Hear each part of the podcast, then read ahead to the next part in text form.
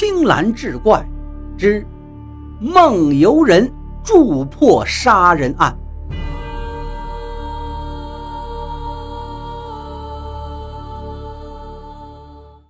话说清乾隆年间，建安县城有一家龙兴商号，东家吴宽自任掌柜，雇了5名伙计料理生意。其中有一位叫徐宝的伙计，已有3年未曾回家。这年腊月15，徐宝向吴掌柜告假探亲，吴掌柜便答应了，但要徐宝在第2年的元宵节前必须回到柜上。徐宝家住200里外的临榆县乡下，那个时候没有汽车火车，有钱的人呢走路可以雇上骡马，没钱的人无论路程多远只能徒步而行。吴掌柜觉得徐宝为人忠厚，在柜上又肯出力，况且他在柜上还入了一份股，便将柜上一头拉车的大青骡子让徐宝骑着回家，以保证他能按时返回。徐宝谢过东家，带上3年所得的薪金和一个股份3年的红利银钱，于腊月17离开建安县城，直奔临榆县老家而去。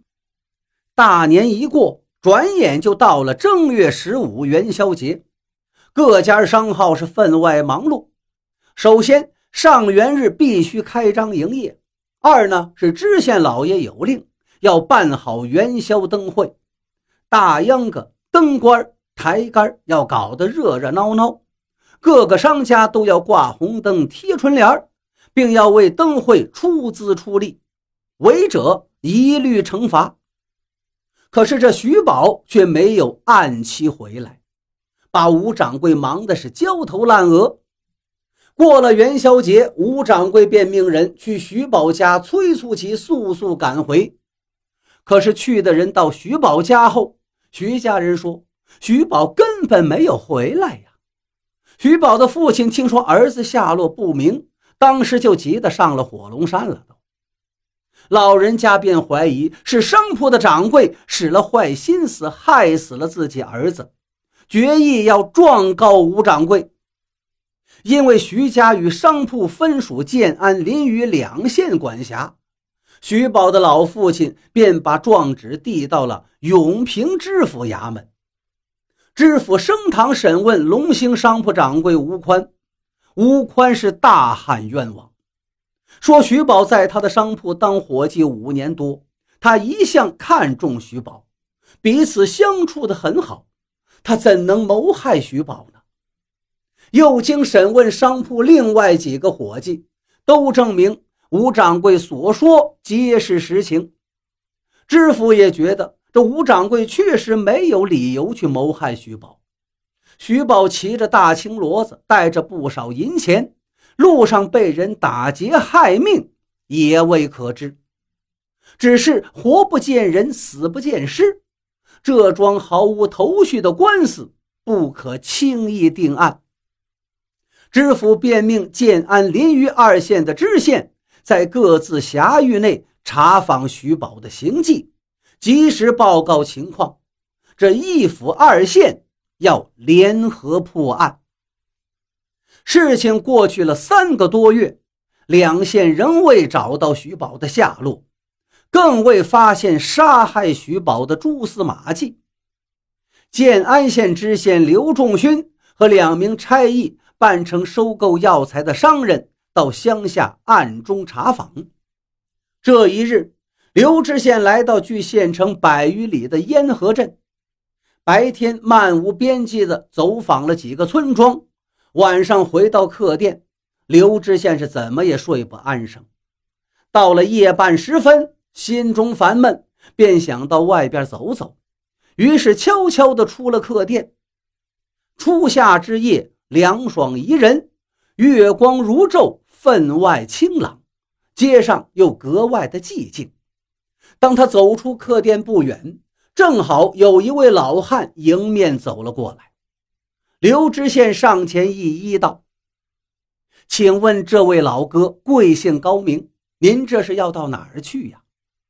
老汉说他叫张成，就住在这烟河镇上。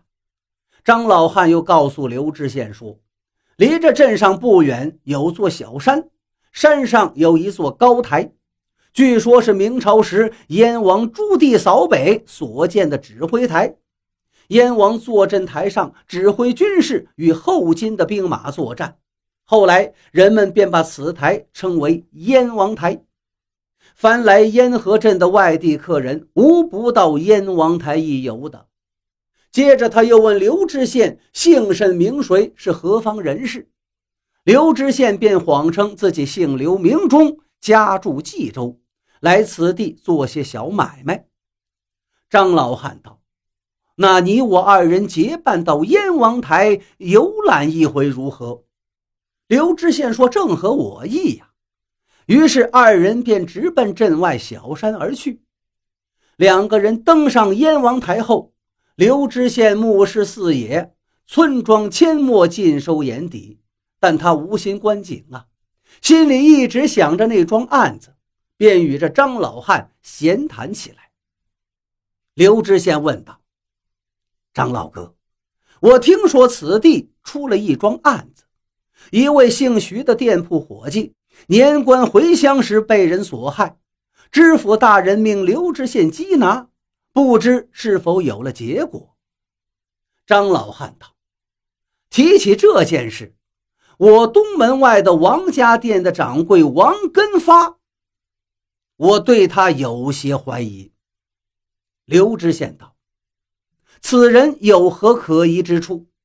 张老汉道，我记得年前腊月根儿的时候，有一位骑着骡子的人投宿到了王家店，那骡子背上的褥套鼓鼓胀胀，是不是那个失踪的徐宝呢？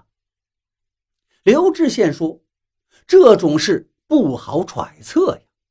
张老汉道，不过有一件事我觉得与情理不通，那王家店开了好几年了，本来生意挺好，可是今年开春那王根发却关上了门不干了。刘知县一边与张老汉上言接下语的唠着，却把张老汉的话暗暗地记在了心中。两人在燕王台玩赏一番后，便回到了燕河镇。